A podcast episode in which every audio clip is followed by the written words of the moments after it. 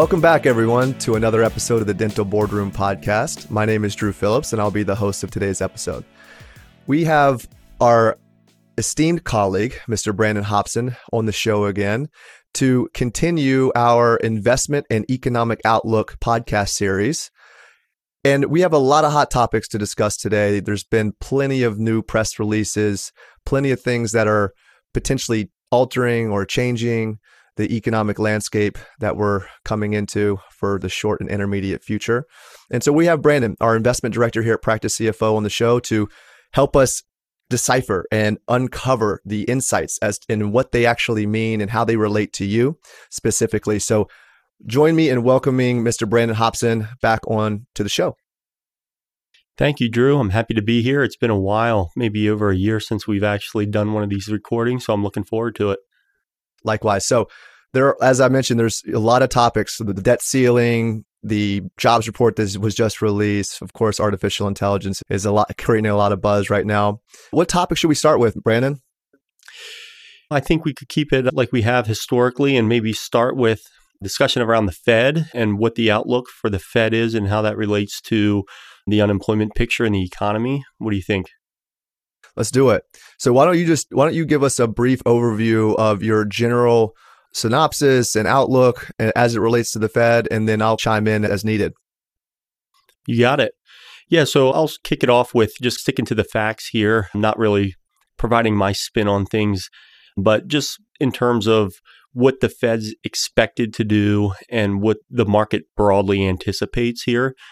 Uh, the Fed is about to meet in the next week. I believe it's actually going to be around June 15th that they meet. And it's broadly expected that they are going to actually pause for the first time in this rate hike cycle. And so we're sitting at about between a five and a quarter percent overnight rate right now. And that's after a significant amount of hikes over the last roughly year and a half or year and four months. And then the Fed is finally now going to take a pause. And as we're as they're looking to pause, we're starting to see a little bit of a tick up in unemployment and it's looking like inflation has started to come down. It's still too high, but there's been some progress made there. And so it doesn't mean the Fed's not going to hike again in the future. It just means that they're looking to pause. In fact, in July, there are uh, some expectations emerging that the Fed might actually do another quarter basis point hike at that point. So, in the immediate short term, if I'm going to summarize that correctly, we should expect another rate hike in July. I know they're meeting again in June, right? Like on June 14th, I believe, is the 11th time that they have the FOMC meeting has been held since they started raising rates. And so we think maybe not in this round, but in July, we could see another rate hike. Is that fair? That's fair, and that's in line with what the market's anticipating as a whole. And so, yeah, you, I would expect some Fed members to come out. They're probably going to say something along the lines of, we're going to take a pause. The reason that we're going to pause is because we want to make sure that the rate hikes that we've already done up to this point have a little bit of time to trickle through the economy and take hold. And at this point, we're not comfortable with where inflation currently is. However, we're going to pause and let those rate hikes catch up and revisit in July and, and look at the data at that point. So that's what I'm expecting them to say in June. And then in July, if there's anything that has come out that shows inflation is getting hotter or the job market isn't softening as much as they'd like to see, then certainly start to see another quarter basis point hike getting priced in at that point. Taking a pause isn't necessarily inaction, as you mentioned. It's allowing things that they've actions that they've already taken to materialize within the market so that we can see what those true effects that they've created. And if you're sitting on the sidelines, like we, or you're looking at the data coming in as frequently as we are, and there is still a lot of conflicting information in terms of where we are and how much of an impact their previous rate hikes have had on the economy and what their job to taper inflation. On one end, the jobs report that came out, I would say was pretty much over pretty much positive. We have on a 3-month trend, we've increased jobs every single month the last three months 236,000 jobs three months ago, 294,000 jobs two months ago, and then the most recently, 339,000 jobs were created. Wage inflation, although, is tailing behind real inflation at least as the government says, we're around 5% in wage inflation would extrapolate out based on the most recent jobs report to about 3.6% annually. And the other piece to this too is we still have almost every single yield curve that we pay attention to is inverted at this point still, except for the 10 and 30, which would signal that the economy is still potentially heading to recession. What data points do you tend to look at and which ones do you feel are the better predictors at this point in time given this sort of somewhat conflicting information because I think to the Fed's point, their actions may not have had enough time for some of these other indicators to catch up and show exactly what some of these other leading indicators that may be a better predictor right now are showing. Yeah, so you kind of got you got two things. You got the Fed trying to tame inflation, and to your point, you're speaking on the res- probability of a recession versus the Fed's hike, rate hike cycle, which typically those coincide with each other, meaning it's right. pretty uncommon for the Fed to actually hike rates and have a soft landing. And we've talked about that a little bit in our last podcast. You know, the expectation has been that during this rate cycle, at some point, we're going to enter a recession. But that's not necessarily, that doesn't have to be that way. And the more the data that's currently coming out, even though it seems like it would be a miracle and it is rare historically, it does seem to trend that that maybe the Fed has getting or at least moved closer to being able to achieve that soft landing. And the reason for that is what metric do I look at that kind of tells me that? One of them is global GDP or even US GDP growth. But just today, the World Bank came out and revised their global GDP for 2023 upwards. I think it was like in the 2%, and now it's somewhere around 3 It didn't go up a significant amount, but it didn't go down. And it's still like a healthy growth number, even though 3% doesn't seem like a lot when you're talking about the aggregate economy as a whole for the entire world. That's a pretty good number and probably one that's sustainable. It's not significant growth, but it's certainly a year over year. That's a sustainable number that we should probably expect the economy to grow at. That's what the US GDP growth is usually pinned on is about 3% year over year. And that's not in a recessionary period, obviously. And another thing that I look at, Drew, that tells me that we might not be headed for that that hard crashed landing that recessions normally bring after a rate hike cycle is companies' earnings are doing well. They're growing companies are paying dividends and buying back stocks. The consumer is strong. All of this can change on a dime, right? Because uh, when things start to shift in the economy, consumer spending can dry up really fast. But we just haven't seen it yet. And so those are the things that that those are the positive things that you can look at and say, wow, it really looks like that is is going to maybe achieve this soft landing that they've been targeting for the last year and a half. And one of the, I think you would probably agree that one of the biggest proponents of why the economy has stayed fairly strong and resilient, even though the Fed has continued to increase rates over the last 11 FOMC meetings, is the consumer spending piece. The stimulus money that was introduced during the pandemic, the savings account balances that stimulus money created. But I think even more importantly, and something that's getting ready to come up here fairly soon is the student the pause on student loan payments and the excess consumer spending that pause has created. And I think that we have uh, 45 million people that have federally backed student loans that have been experiencing this pause. And the Biden bill to reduce student debt by $20,000 for eligible student loan holders is still sitting in the Supreme Court, which makes up about 25 million of the total 45 million people that currently are under student loan payments.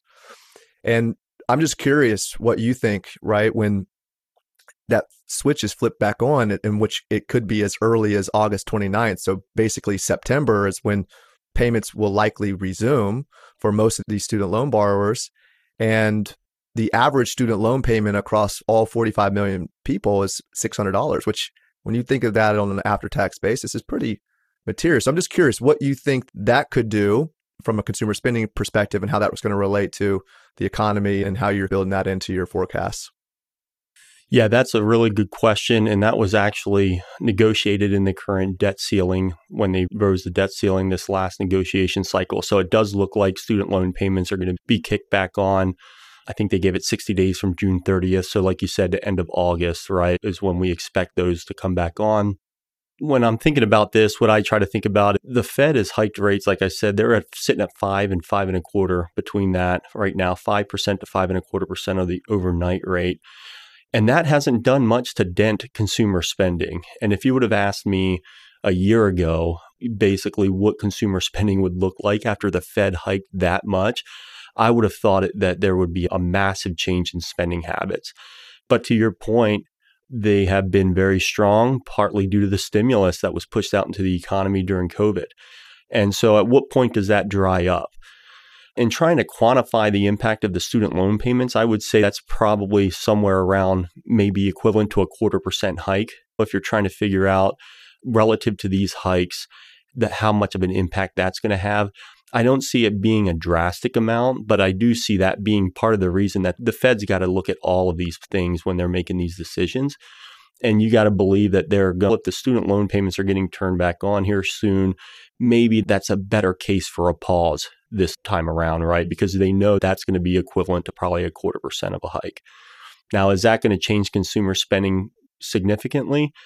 Probably not, but it's a little hard to measure. And so that even though the expectation is that could be a quarter percent hike right now, once it happens, it could turn out to have the impact of, say, a half a point or a three quarter percent hike. And we just really won't know because this is unprecedented and it's never really been paused. We're going on, I think, over three years now where student payments have been paused.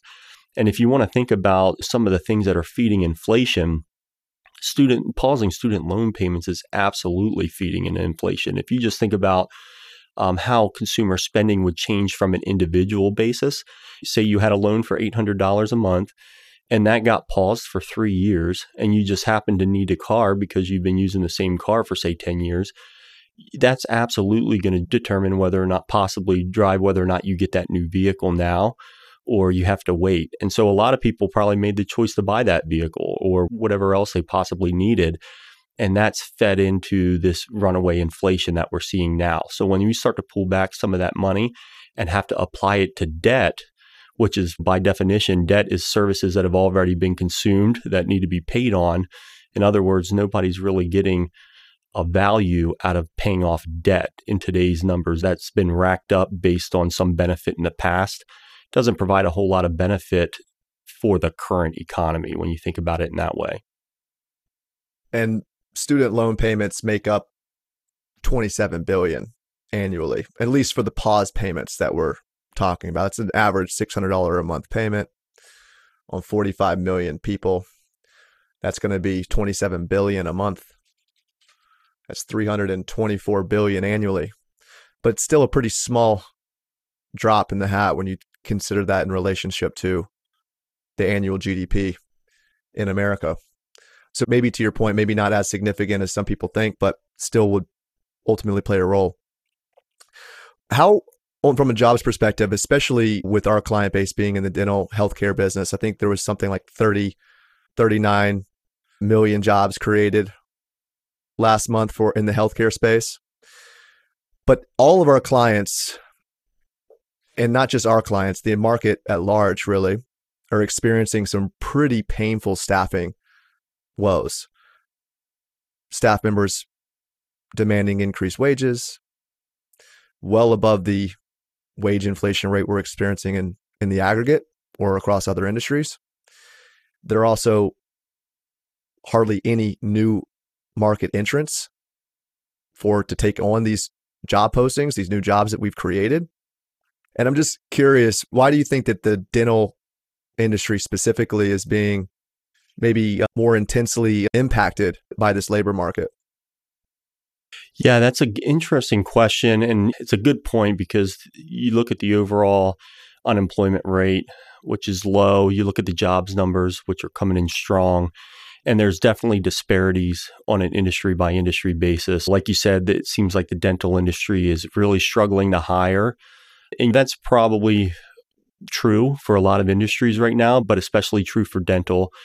And there's there could be a, many things mm-hmm. impacting that. I would say one one of the things that probably impacted that a lot specific to dental would be a lot of people left the job market when COVID hit. And if you think about who that was, if you really dig down into the numbers, a lot of it was working moms, partly because of the way it impacted public schooling. Moms, women couldn't work even if they wanted to because now their kids couldn't go to school. And so they just pulled out of the job market and didn't come back at all.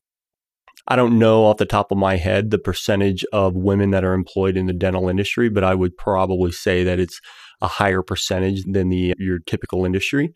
And so that's definitely having a factor. And I think there's also a lack of, of training or education, if you will, to get people into that into those jobs. Like we talked about earlier offline today, there's a lot of programs out there that will help people get into these dental specific jobs that don't require a ton of training or a ton of time commitment, but people aren't aware of them and they may be okay in their current job and happy or at least making it and they're not aware that there's these other options out there for them to go out and get these credentials or certificates that can maybe put them into a better job that pays a better hourly wage. And I think that's just a really a problem as a country and probably not just this country, but every country's probably dealing with is education and helping people not only for certificate programs, but if you think about college, making sure people are actually going to college, building the skills that we need in the workforce to be able to sustain our economy. And it is a real threat because if we don't have people in the right jobs at the right time, GDP, those numbers that we were just talking about, employment, unemployment, and all of those numbers are definitely impacted by that.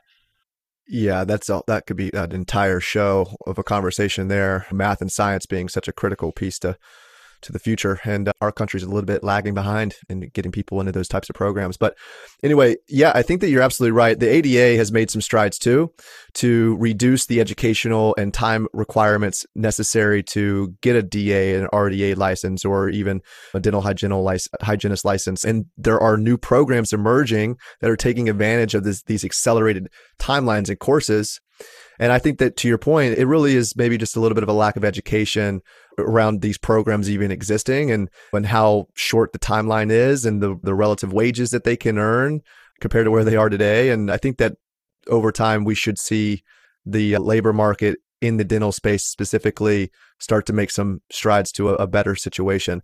Let's switch gears slightly here. It's all sort of everything's related, right? Everything's interdependent on, on one another in this world. But for the market and what you're seeing more recently, I'm going to, we want to try and help people understand what they're seeing from a short term perspective, but also help them understand what our expectations are more long term. And so we can expand on how our portfolio design is suited for the long term, which is, I'm sure you can cover, is probably a better approach to sound investing. We'll start with artificial intelligence. We can start with obviously interest rates impact that and what we've just discussed about the Fed and what they expect to do with Fed for, with rate hikes in, moving forward and how those directly impact growth stocks, which AI is more tilted towards. But we have seen a pretty big bump, right? Recently, at least, in these tech stocks that have overshadowed some other maybe value plays or dividend paying stock plays that historically have played out better in the long term. So just give us give our listeners a, an idea of what you're seeing and what how we're managing their portfolio given the information at hand. Yeah, so you know w- what's in the headlines today? It's definitely AI, right? There's a lot of fear over whose jobs are going to be lost, what jobs are still going to be around. They've even had shows or talk shows and people talking about the possibility of humans becoming obsolete as a result of some of the stuff we're seeing now. There's fear. And then there's also an exuberance that's associated with trying to capitalize on this potential technology that could a- absolutely change the way we do everything in the world. And so, what typically happens is that certain stocks, um, in this case, a very probably about eight stocks that are driving the major stock performance, which are your mega tech companies. And this is the same story. It happens over and over again. If you remember a few years ago, it was AR. augmented reality and also uh, this idea that Meta had with putting the glasses on, and there was going to be this whole oh, and the metaverse, right? There was a lot of talk about the metaverse, and so these terms get thrown around, and when they do get thrown around, it's very difficult to quantify the actual revenue streams that are going to be associated with some of these new technologies. And oftentimes stocks can run up as a result of just people not being able to quantify that. It's almost just a momentum trade, right? Nobody wants to be the one sitting on the sidelines if this thing really does take off because they're thinking that it could be the next dot com explosion. And what we're seeing now is very similar to the dot com bubble in a lot of ways, really, is when that happened, when the internet kind of came around in the late 90s there were a lot of companies that benefited from that. Obviously, Google, Microsoft being two of the big ones that are still around today and doing very well. But there were a lot of companies that had .com in their name that went bankrupt, far more than what benefited. So there were there you have that now I feel where companies are just getting a massive amount of shares bought, running the stock price up and nobody really knows who the winners are going to be. Nobody really knows what AI, what impact AI is really going to have. And until that becomes clear, who knows how far this momentum trade can go. I will say what I'm talking about is starting to hit mainstream right now. So there's a lot of people and by mainstream I'm talking like CNBC headlines and news big news media is starting to report hey these stocks have really run up quite a bit in price. It's very difficult to quantify this new technology, and it's unknown if this will ever be profitable to the level that people are expecting. Is it time that we call this a bubble, essentially? And so you're starting to hear a lot about the bubble talk. What we've done is stick to the strategy of value investing, which when interest rates are high, value investing has outperformed technology stocks because technology stocks always trade at higher multiples typically. That's pretty common of a technology stock. They grow more than other stocks, but they trade at higher multiples and they don't have as much cash flow payout in, in, in the form of dividends. And those stocks typically perform worse in a rising rate environment. So we're not chasing the momentum trade. We're ignoring that noise. And actually, ever since the jobs report last week, you started to see, and, and some of these negative headlines and bubble talk that I'm talking about just started to really emerge last week people in the mainstream media started mentioning that this might be looking a little bit frothy, maybe seeing a bubble here. The top there's only 8 stocks now that make up 30% of the S&P. 8 stocks make up 30% of the S&P and that includes Apple, Microsoft, Tesla. When that happens, what we call breadth, breadth by definition in the stock market is looking at how many stocks are advancing and, so you want good breadth, meaning you want, if the stock market's performing well, you want to see more stocks in the market gaining than just those few, those eight stocks that I'm talking about that, are, that have been driving the performance. So this has been a very unhealthy rally. And, and in fact, probably the most unhealthy rally that we've ever seen in terms of how many stocks are carrying the market. And typically, when this happens, it reverses and it can reverse pretty quickly. And so, when you're thinking about a long term investment objective or long term investment approach, none of this really matters as much. That's the good news. You just got to stay disciplined and ignore all the noise and keep doing what you're doing. And as those stocks get hit, what you don't want to do is you don't want to be on the sideline when these stocks run up and then say, hey, I'm jumping in now because if you do that, you miss the run up. Then you jump in, and that's about the time that those stocks start to peel back those gains. So not only did you now miss the run up, but you're now exposing yourself to the losses as that bubble starts to pop. And that's what you want to avoid is, that type of ir- irrational, erratic behavior. So just staying disciplined and sticking to the strategy, even though it sounds boring, that that is the right thing to do. And that's what we're focused on here at Practice CFO maybe expand a little bit more on why we have created our strategy and why we feel strongly that it, it will be the strategy that outperforms over the long term. Yeah, so our strategy is really it's based on sound fundamentals and diversified investing. So what do I mean by that? We don't put all of our money in the US stock market. A lot of people when they look at the stock market, they tend to look at their home country. There's it's actually a term for that. It's called home country bias. And of course, when you're investing your money for the long run, that would be in, in the US economy is less than 50% of the global economy. So if you were to only invest in the US market, you're missing out on a significant portion of equity in the rest of the world. So what we try to do is invest equally in proportion to the world economy. Now, when the US market's outperforming, it's easy to look at a diversified model and say, "Oh, I should have just put all my money in the US stock market," right? Because the S&P is up. And people tend to forget that last year the S&P was down 20%. So when they see it up 10% this year and developed markets, international developed markets excluding the US right now, they've done well, but they're only up say 8% or 8.5% this year. So they're still lagging the US market year to date. And emerging markets are actually down. They're not down, they're up, but they're down to about a 3% return on the year. So it's really easy to look at that and say, in hindsight, that you should have put all your money in the US economy because the US has done better than those. But the reality is, with stock market investing, you don't want to look at back in hindsight and beat yourself up over that because there's no way in hindsight 2020 everything's 2020 in hindsight vision wise so it's very clear that if we would have done that we would have been successful now in hindsight but in in moving forward there's nothing that says we're not going to end the year with international developed markets up much higher than US markets and emerging markets really highly dependent on China's rebound from COVID and the coronavirus shutdowns. There's nothing that says that those aren't going to be up double digits by the end of the year. But if you're looking at it in a silo and where we are today, it's easy to make that kind of criticism that, oh, we should have put all of our money in the US. So the reason that our investment approach is superior to that type of strategy where you're putting all your eggs in one basket is because the reality is you just don't know what's going to outperform in any given year. Some of our listeners may be familiar with the periodic table of returns, and it's similar to your scientific periodic table, but instead of having all the scientific stuff on there, it's showing the various the performance of the various international markets, including small caps, international bonds. And if you look at that, in fact, it'll look something like this.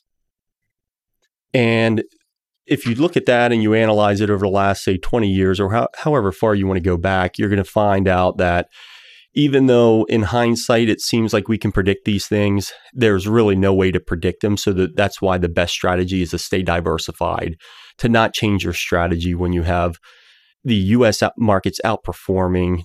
If you change at that moment, there's typically going to be a mean reversion at some point. So when you change your strategy because something's outperforming and you want to you want to ride that momentum, unfortunately what happens a lot of times is that momentum reverses at about that exact time when you start to put all your eggs in that basket and then you really are in a dilemma because then you have losses then you don't have conviction and then you sell because you realize oh I shouldn't have sold and moved into this strategy I did it at the worst possible time and so we try to avoid all that as we stay invested through the downtimes and we invest more. We encourage our clients to invest more when things are down because those present buying opportunities.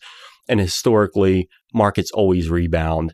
And so, as long as we're keeping a diversified market portfolio, we're not putting all of our eggs in one basket, and the global economy is growing, which it is, population is growing, not as fast as it used to, but it's growing, then we should end up on the better side of things you talked about, I would maybe colloquially call it sort of the macro distribution or allocation across internationals, US equities, et cetera, or equities more generally. But then within those macro buckets, we have we'll use equity US equities for example. You've got growth, you've got value. And then so just maybe just to round out that point that you made, explain a little bit further how we within those buckets, how do we allocate to those individual areas within those macro buckets? Yeah. So, yeah, if you're trying to break down the equity between growth and value, there's certainly periods of time where growth can outperform value and vice versa, where value outperforms growth. However, over the long run, value, and by that I mean over the last 100 years, value has outperformed growth over the long run like I said, 10 year increments. If you break it down, they'll be like, for example, the last decade, 2010 through 2020, and even the first part of this 20 probably 2021 and 2022 was the big reversal year for growth. 20 that was last year where tech absolutely just got hammered. But before that from 2010 till I think 2021 that was the place to be. But then when you go more macro and expand it out and extend your time period, you end up at being value is always the best option, right? So when you're trying to figure out where to allocate between value and growth, we do a little bit of that through sector rotation and adjusting our exposures. Your typical value sectors, financials, industrials, right now, energy is a huge value play right now because it's just been beaten up over the last decade or more. And so those are the areas where stocks seem relatively cheap.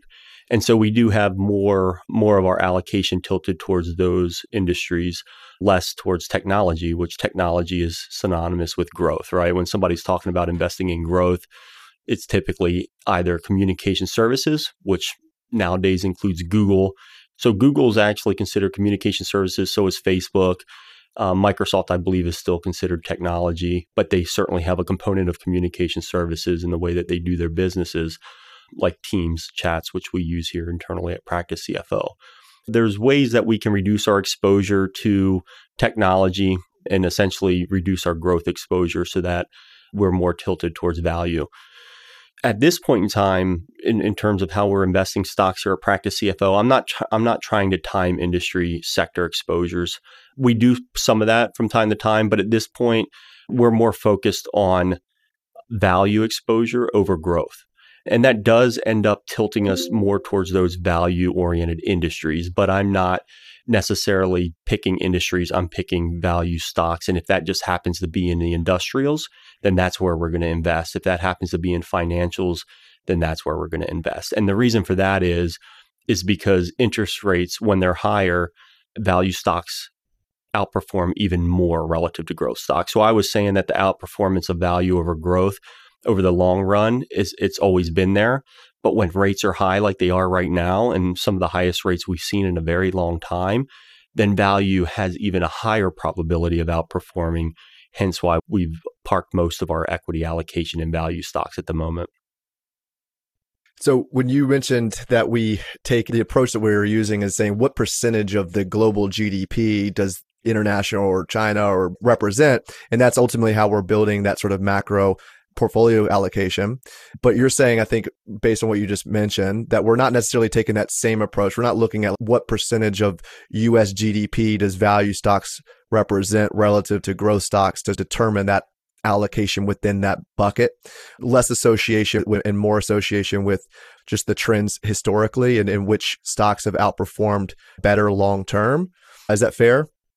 Yeah, yep. Because if we did that, then we would be a pure index approach, meaning if we just made our US equity allocation mirror the broad indexes, that would be pure, purely passive investing.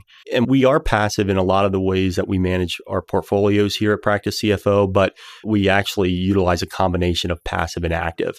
And the active component comes from exactly what we're talking about here is tilting a little bit more towards value when we feel the probability of success for value stocks is higher. And if we can capitalize on that, then that's what we're trying to do. From an international perspective, back to that allocation and how it's determined, I will say that our allocation isn't going to exactly mirror global GDP. And there's many reasons for that. One of them is because if you think of any US, large US company like Apple, for example, and they are in these ETFs that we invest in, Apple is certainly in there. And when you look at them, that's not a US equity only stock anymore because they have significant exposure to India, significant exposure to China, and various other countries. So basically, if when you're looking at and determining the international broad market allocation for our portfolios, we're going to undershoot that a little bit. It's not an exact science, right? But let's say international equities make up 30% of the global equities market and these are just numbers I'm throwing out there, it's probably slightly more, including emerging markets. So if you were to look at international stocks, including emerging markets, that's going to make up well over probably 40% of the total GDP out there. And our allocation to international equities and emerging markets is more like 30%, 32%. It's not going to be quite that high. So there's a couple reasons is because there's some overlap between US equity investments and international markets. Some of the stocks that we put in the US allocation bucket do give us international exposure. And so instead of trying to quantify that, we simply decrease our international broad market allocation to compensate for that. Another thing is emerging markets are extremely volatile. So while it would be nice, emerging markets make up 20 to 25% of global GDP probably. While it would be nice to have that much of our portfolio exposed to emerging markets, the reality is that the volatility is a little bit too much for the average investor to handle. So we might knock that down to 18% or 22% instead of 25%. Again, it's not a huge difference. It's not an exact science but we're making those adjustments in the way that we manage our portfolios so that we're not getting too much risk or not taking on too much risk. Because what we want to avoid is a client completely aborting the plan at the worst possible time. When does that happen? It typically happens when there's a down market and the client has taken on too much risk than what their risk appetite could handle. Then they say, I lost too much money and I want to move to cash. And that's what we want to avoid what would you consider in terms of length of time would be a full market cycle? That's a good question. It's definitely variable. I will say that I read today that this is the longest bear market in months that we've had. Eh, I think it was in in 80 years. Because we've been in, and you think about that and you're like, wow, I didn't really realize that the stock market has been down that long. And it has. We've been in a bear market for I think over 15 months now. Probably bear market, actually, just maybe give them a short definition on what you mean by a bear market. Yeah, good point. So bear market is when we get a decline of 20% in the stock market. So if the S&P is down 20%, then that's technically the start of a bear market. The Nasdaq down 20%, that's technically the start of a bear market. So the Nasdaq could be in a bear market while the S&P isn't and the Dow, these are all just major indices that we're referencing here. But when they're all in a bear market, which did happen at one point, in fact, the S&P is almost out of a bear market, meaning in order to get out of a bear market, you got to have a 20% gain. So it's the opposite. It's like a bear market's 20% loss. When you climb out of the bear market and you hit a new bull market, you have a 20% gain. And we're, I think, less than a percent away from being there because the S&P has finally recovered that 20% loss that it had last year or nearly. When you think about it in that regard, some of these indices, you got to take them with a grain of salt because like I was saying, the largest stocks, eight of them make up 30% of the S&P now, so the S&P is not very diversified anymore. When you start to try to figure out how long a market cycle can last, it really has to do with how long those bear market cycles last because you don't start a new bull market until you exit that bear market cycle. And also, the more developed we get as a country, which we're only getting more developed, you could probably start to expect some of these cycles to be longer and longer. Whereas, like a more like an emerging market economy might have a shorter cycle. So, probably on average, I'm not 100% sure how long that market cycle would last, but I would probably say usually between three to five years, somewhere in there. The last bull market was extremely long, the longest one that we've ever experienced. So it was definitely an anomaly. And I think people got used to that. But it's not uncommon to have a recession every five years. It, it can be difficult, as you can imagine, right? You're not as client facing because you're super busy analyzing everything that we're talking about right now and making sure that our clients' portfolios are, are protected from all the changes that we expect to happen. And my job is to more or less understand that and communicate that to them. And so on the front lines is what I call myself.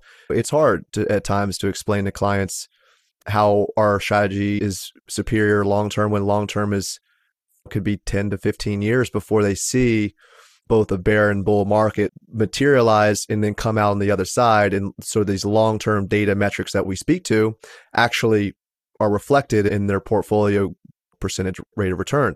What I've found, especially with some of my older clients who have been through a little more than two full market cycles, right? So 25 plus years being an investor, they understand, right? They get it. They, their emotional te- intelligence is a little bit more dialed in.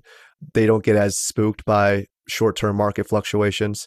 But to explain that to maybe a new practice owner like 30 to 35 years old, when maybe this is the first year that they've ever invested money ever to see your money going down and, and your favorite stocks that you pay attention to maybe just more generally are, are flying pretty well. And that can be difficult to explain to someone that doesn't really have as obviously nearly as much experience and education as you do in the space. So what advice would you give to, to maybe some younger early stage investors to help with that emotional tug and pull that that happens in those early years yeah, I would definitely say the key is to getting a good advisor and one that they trust so that they're not questioning every piece of advice that they get.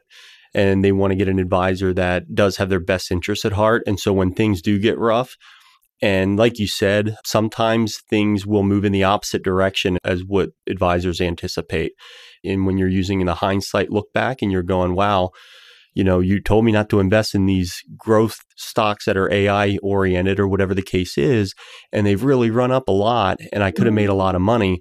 When that reverses, which it will if there's a true bubble there, they're going to look back and they're going to say, wow, you were right. And it might look like you could have bought those stocks and sold them before they, they fell and that's yeah. that's easy to think right but that's very difficult to do in practice so the key is to make the right decisions to think from a buy and hold perspective as opposed to i'm going to try to ride this momentum trade sell at the right time and then i can buy into whatever else after but when you really have conviction in your advisor and you have that trust there's a lot less of that questioning going on. And it usually takes one market cycle or at least one recession for an investor to really get comfortable because they're going to go through that and they're going to say, they're going to question everything. They're going to say, oh, I should have bought this.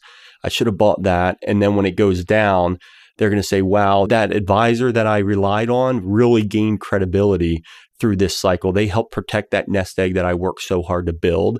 And next time we go through this together, hopefully, then I'm going to be in a very a much more trusting position. And that's how it works for everybody even investment managers. It's like the more experience that you have going through recessions as an investment manager the easier it is to stick to the strategy. You know even though you're doing this for a living it really does build.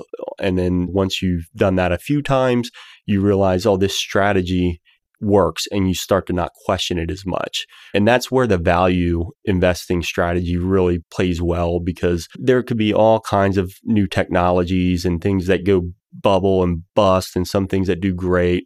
It's just so hard to predict all of these things that it's the tried and true method of consistency and sticking to the strategy and not changing your strategy based on any one thing happening in a six month window. You want to invest over 10, 15, 20 years. And in order to do that, you really have to take a long term mindset and focus on the things that matter, which are earnings and sustainable growth. That's what I would say is for anybody that is investing is really understanding their risk tolerance as well goes a mm-hmm. long way to make because a lot of times investors overestimate their risk tolerance. They think that they can take on significant declines until it mm-hmm. happens. So you might even ask one of your clients, how much money are you willing to lose before you want to move to cash? And they say, oh, I could go down 25%. And then 10% declines take place, and they're like, oh, I want to move to cash. it's easier when you're talking about it. And then when you actually feel it and you see that money dissipating in your account every day. Absolutely. That's a great point. I have a, an example, a quick one that I want to share.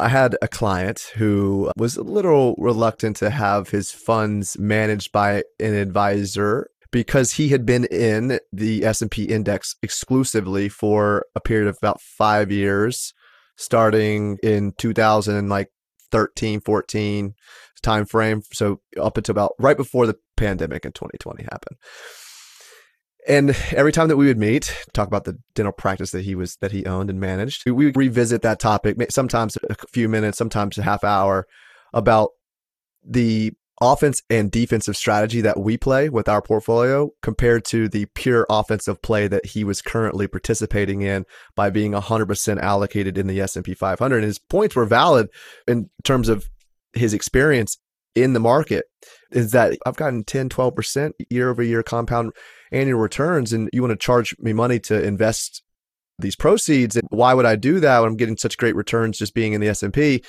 and finally I don't know what it was that clicked for him specifically, but and he was lucky, right? Timing can some people can a lot of things. I'd rather be lucky than smart at times, right? But he got lucky and listened to me, and we moved out of S and P 500 exclusively, and then reallocated across our entire portfolio which as we've alluded to earlier contains a whole lot more than just the S&P 500 and then about 3 to 6 months later the market went into a, a bit of a panic so to speak and a lot of the gains that the S&P experienced were erased. And I think I've never found a client to become such a believer so quickly as he did. We limited his downside exposure by probably more than half and so, anyway, point being is that until you, to Brandon's point, until you experience a market downturn, you really won't understand the fruitful nature of being diversified the way that way that we are. One thing that I would say that I really enjoy as an advisor with our specific set of clients in the sense that we manage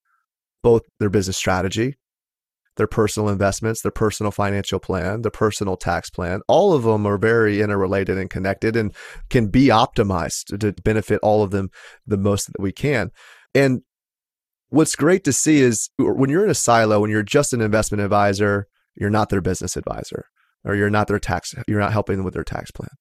Right? Is that you're looking at everything from one optic, one viewpoint, one vantage point, one perspective, and you don't really see the activity of the possibilities that are on the business side. And so they could be sitting down with their investment advisor and say, hey, let's every free cash flow dollar that you have that you don't need for your lifestyle, let's invest that, right? And they were probably telling them the right thing based on their understanding of their financial situation. But then you move into our realm where we have such a laser focus and such an in depth understanding of where they are, not only today in their business, but what opportunities they have in front of them to continue to scale and grow that business and so that we can redeploy and redirect capital both also to the equities market in form of 401ks and taxable brokerage accounts roth iras etc., but also having this eye for some really great exceptional returns that they can get by redeploying capital within their own business and so by being able to balance those two things and have a better understanding of where your best place for your capital can be i think it's been such a it's been a treat to be able to see that entire system end to end and have that much insight end to end with our clients. And uh, I think what it ultimately is going to do is it's it, what not ultimately would lead to because I'm seeing it right. It's the exceptional returns both for the capital redeployed in the business, but also for the passive earnings that they're earning in the markets with us. And so that blend together is eh, propelling them, accelerating them to this financial independence goal that we have in a really short time frame. It's been incredibly awesome. And it, all it's going to lead to is their ability to invest more in the future than they otherwise would have from that siloed perspective and vantage point that so many people do today. So anyway, just wanted to give a little bit of my experiences on the advisor side as it relates to this discussion and some pretty cool things that I've taken away in, my time here. But um, what other topics, Brandon? There's so many. We could talk about the real estate market, a lot of developments there. I would love for that. That me personally, I would love for the real estate market here in California to take a nosedive, so we can right. afford things here. that would be set, great. Set up to buy a house, right? Yeah, like let's let's bring the American dream back to California. that would be really freaking cool. But yeah, what other topics do you find right now to be maybe most important, or maybe you're just even stoked to talk about? Maybe we can dive a little bit into the banking sector instability. And that's it's interesting is that this like 30 days ago, 60 days ago was a massive topic. And it's crazy how quickly things fade out of the news headlines. But um, maybe just revisiting that talking a little bit about what drove that weakness, which ultimately w- was bonds, the decrease in the value of bonds. And I also wanted to talk a little bit about bonds. The rates on bonds have increased substantially, obviously, with the rate hikes that we've seen from the Fed. And that has resulted in some capital losses, which has hurt those banks. That's what kind of drove some of those failures. But I wanted to flip that on its head and talk about the positives of those increases because in the long run, that's actually going to be a healthy a healthy thing for a diversified portfolio, meaning we now have bonds that are paying something more than half a percent. That's great. So maybe we could talk a little bit about banking and, and bonds and how it relates to all of that. Starting on the banking crisis side, I say crisis, maybe we avoided one, but maybe the systemic downfall hasn't really fully materialized either. So yet to be seen. But I think the point that you made about news, how fast news becomes old news is pretty interesting considering just how important that, that situation really is. So anyway, let's start with the why. You mentioned bonds and the devaluation of those bonds, but maybe expand on that and just give us an idea of why you think that crisis happened. Yeah. So for the most part, out of the banks that did fail and the ones that are really struggling right now, it does look like a lot of the worst is behind us. But there are some banks that are going to have a good period of time, maybe years, maybe five plus years before they recover. And if you could pin it down to one thing, at least based on this cycle of failures that we're seeing. Now, this doesn't mean that the Fed can't break something else with more hikes in the future and some other bond bank crisis kind of emerges. But this crisis was solely, almost solely driven by the duration risk that banks took. And by duration risk, I mean these banks were primarily invested in long term bonds. And the way it works with these bonds is the long term bonds get hit the hardest when rates rise and let's just maybe do a quick example, not necessarily real numbers, but like in terms of the interest rate exposure. Was a 2000, I'm, i get a bond, a 30 year note, a mortgage rate, mortgage, right? Like a 30 year mortgage fixed at 3%. And then tell us what happens when rates rise to say what they are now. Exactly. So, yeah, let's break it down to a simple example. And that's a good one would be as consumers, me and you, we typically say, oh, three and a quarter percent rate or two and three quarter percent 30 year fixed rate. Heck yeah, give me that. That's awesome. I'm locking it in and I'm never selling my house. And that's what's been happening. Now, the banks get the opposite side of that. So, this crisis was really the consumer really made out, and the banks really are the ones that took the brunt of it. And the reason is because as rates rose, which mortgage rates as of today are around 7%, that bond that they gave you or that loan that they gave you for that house has lost value because the way bonds work is they have to adjust to the current market rate. And so if they could lend money, if they didn't make that loan to you a year and a half ago at two and three quarters, they could invest that money today at seven and get a 7% return over 30 years as opposed to two and three quarters over 30 years. And it might seem small, but that's a massive impact. And not to get too technical, but there's a discounting cash flow mechanism that a dollar today is discounted it's worth more than a dollar tomorrow. So dollars in the future have to get discounted back to determine what their present value is. The longer the bond, the more that discounting mechanism actually impacts the value of that bond. So if you have a five year bond, for example, versus a 30 year bond, that bond that's five years is going to expire and you're going to have the ability to reinvest it at a higher rate, right?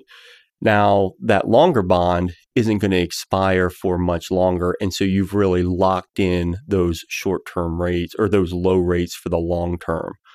And that's where the value of those bonds really gets hit as rates rise because those bonds, the value of the bond today decreases to compensate for all of the interest that they're losing based on current market rates. And it, and it makes bas- sense too.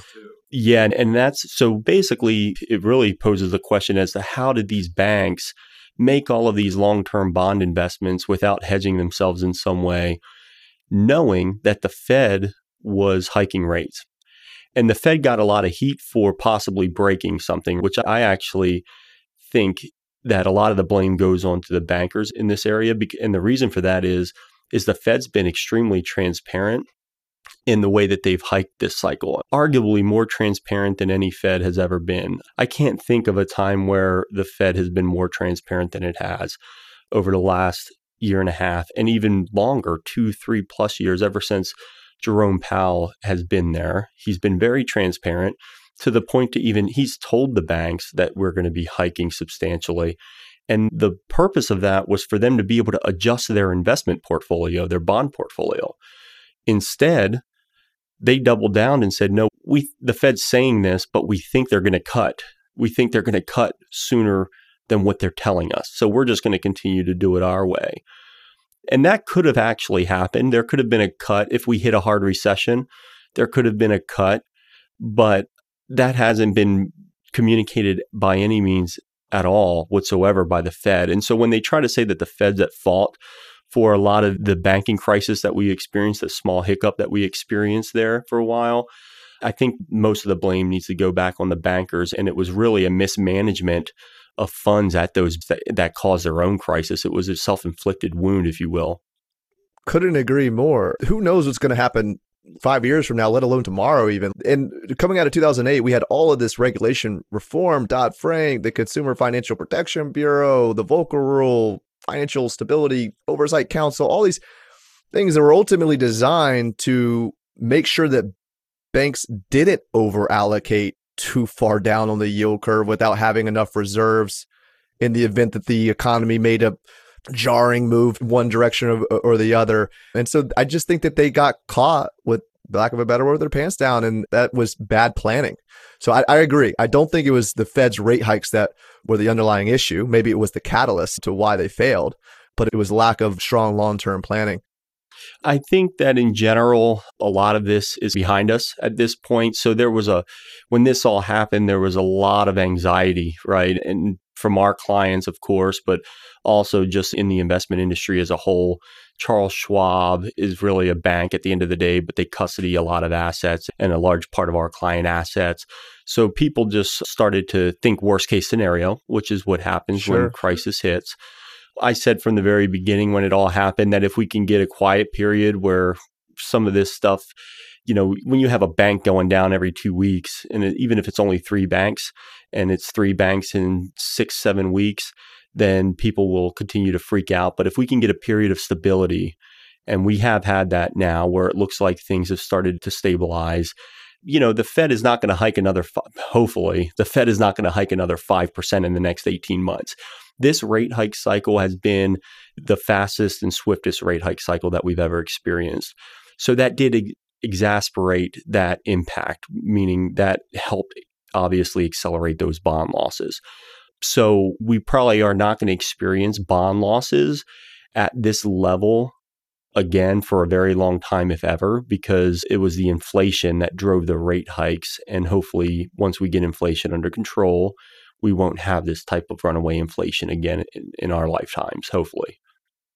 And look, with the industry that we operate within, which is the dental space, right, for the most part, or privately owned medical practice space, which could be plastic surgeons, it could be veterinarians, but for the predominantly, it's our dental, our dentists and our dental clients who are by and large pretty recession proof. Now, of course, some cosmetic sides of the business may take slight tapers off, but point being is that whenever we're facing a recession and you're in a more or less a recession proofed industry, you should welcome that because what is happening while the entire rest of the economy's buying power is going down, yours is exponentially growing. And your ability to take that buying power and take advantage of the downturn in the market and buy assets at a discount that's a pretty cool place to be and, and, definitely not unique solely to your industry but one benefit that you guys do have. And so i just wanted to reference that point. That's a good point taking the banking crisis a little bit further what do you think is it are we out of it completely i know it's been maybe a little almost two months a little over two months since the headlines went away from this side of it but what do you think what's the future hold for the banking industry yeah, there are certainly some banks that are struggling out there that have significant losses on their bond portfolios. And I'm not, I wouldn't say that there's not another failure that's going to happen. It does look more likely than not that the worst is behind us.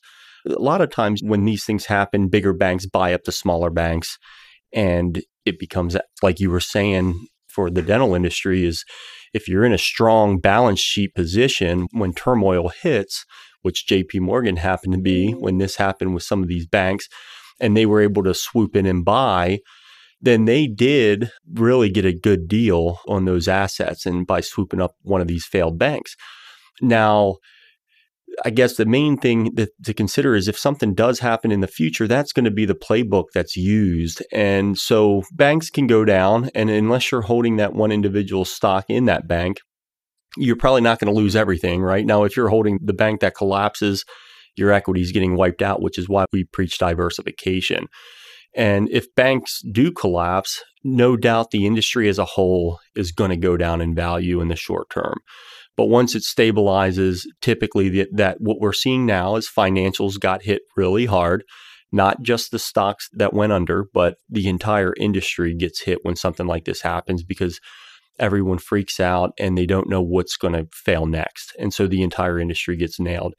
JP Morgan is actually trading much higher now than it was six, eight months ago. And so when you start to look under the hood, it's not all terrible. And there's a lot of room for consolidation in this country, even though we do have very large banks relative to other developed nations. Our banking sector is very fragmented. And so, just I do think the worst is behind us this round. But if there are failures in the future, it doesn't mean that there's no way that we're going to recover from that or that it's an imminent recession on the way.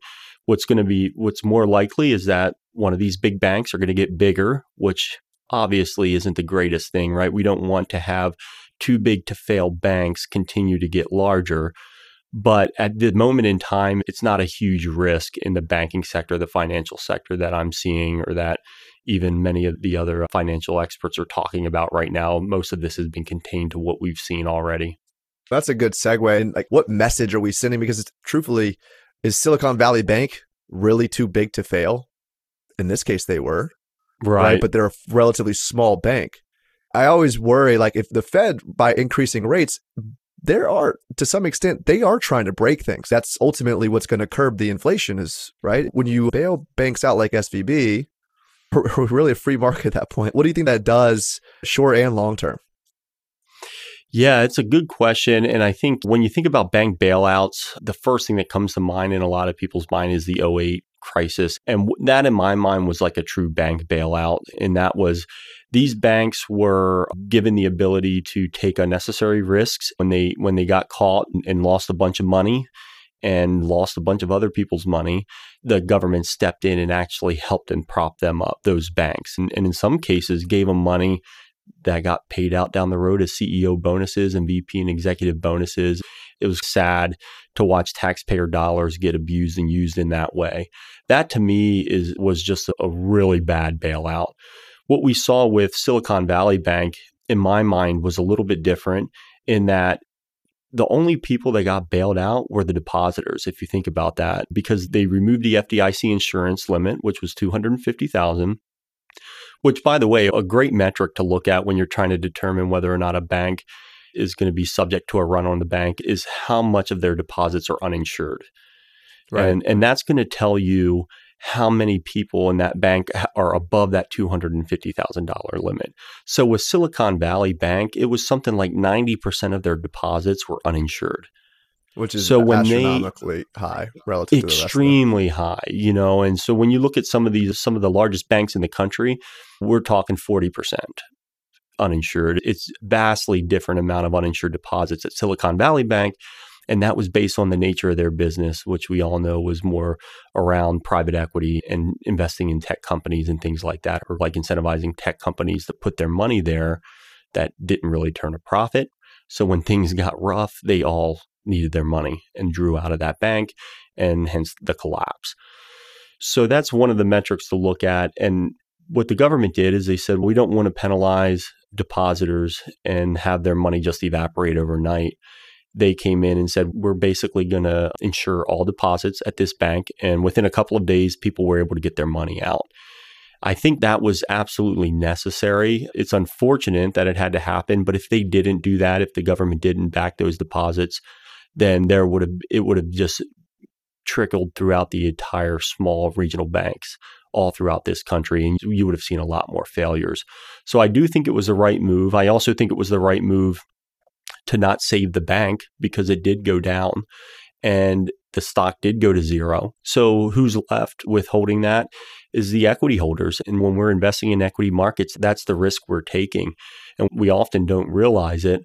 But any company that that m- makes a misstep, a technology company, can go to zero, just like that bank did. And when that happens, even though it's it's not the best answer, but it does make sense from a capitalist perspective. Somebody has to lose.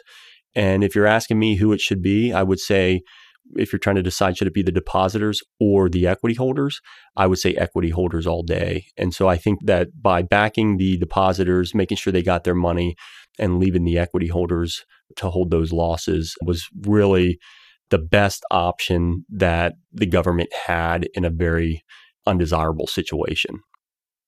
I don't disagree with anything that you just said. I think there could be an argument that depositors should have been more prudent in diversifying their holdings to other banking institutions as opposed to being centralized into one bank and bailing them out.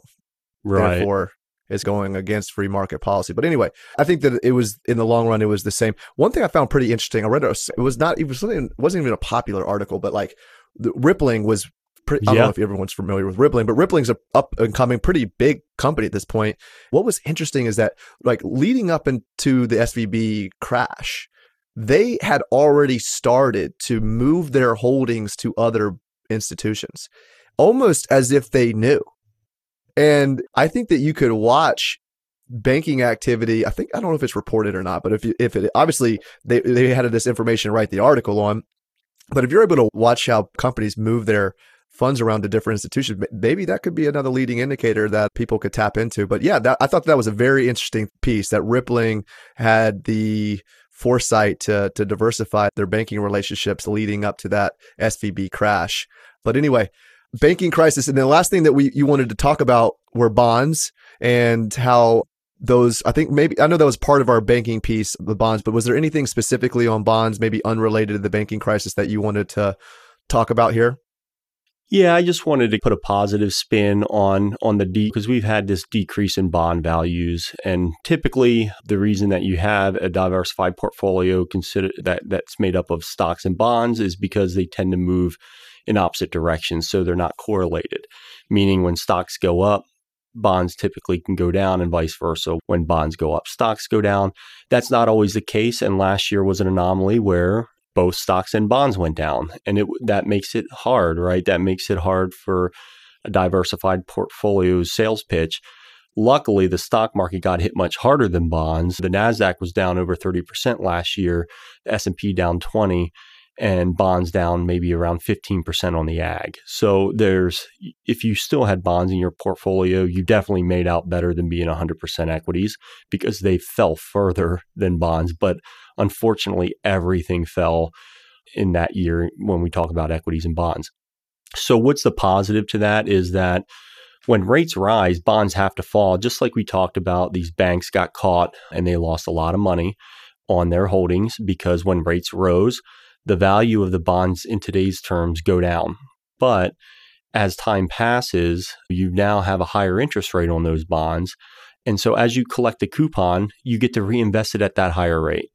So before the Fed started hiking rates, we, I mean, at one point, the 30 year treasury was like in the 1% range. It was even less than 1%, I believe. So we're negative in a lot of countries. And that's just unheard of. And it's, Eh, there's no reason to invest in bonds when the rates are negative. It's you're losing money to put your money into a bond, right? So, and that was a really a hard time to justify bonds. You can't really justify that. And in order to have a lot of people that are in retirement that want to take less risk, usually the answer is bonds. Okay, you don't want to take a whole lot of risk. You don't want equity market volatility. Let's put your money in a bond.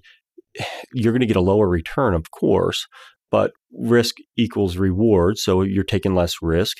You're, you're okay with that trade off and getting less of a reward in the terms, in the reward being the terms, uh, the return on that bond being lower than the equity market return.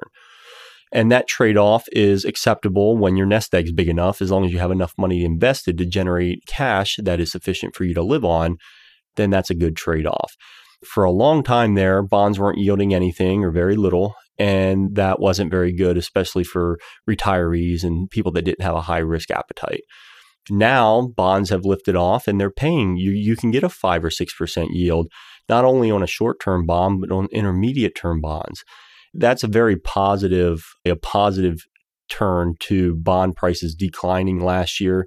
Yeah, those losses all get packed into one year when they decline so rapidly and when rates rise so rapidly. But we've really set ourselves up here in the future for some decent bond returns now that we didn't have for a decade or more. And that's really going to help in the diversified allocation models that we're invested in. is now you're getting a healthy 4 to 5% bond yield, maybe even 5 to 6% bond yield on shorter term maturities right now.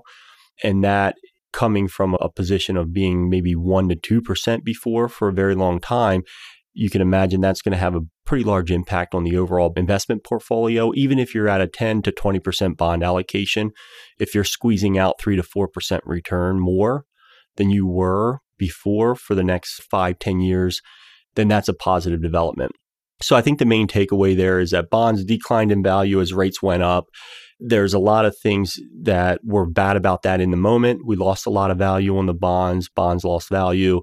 But going forward, you're going to benefit from higher rates, which you, it's a trade off. For bonds to actually have higher rates, you're going to have declines in those bond values at the time that those rates rise. So it's overall really good, a really good thing for diversified portfolio investing. Couldn't agree more. And even when we had poor bond returns, they still aided, maybe not as directly, but indirectly to better portfolio returns by being that source of liquidity to right. Buy in volatile time periods. What that if you were all in equities, you wouldn't otherwise have that option or ability to do so. But I definitely agree. Your real rate of return on the portfolio side should definitely benefit from the new bond situation that we're in. Brandon, as always, so much fun. So many things to talk about. We could talk for literally five years straight and never never have a dull moment. But really appreciate you coming on the show again. Hopefully we'll have another one before year end. But yeah, thank you again. Yeah, you bet. Thanks for having me, Drew.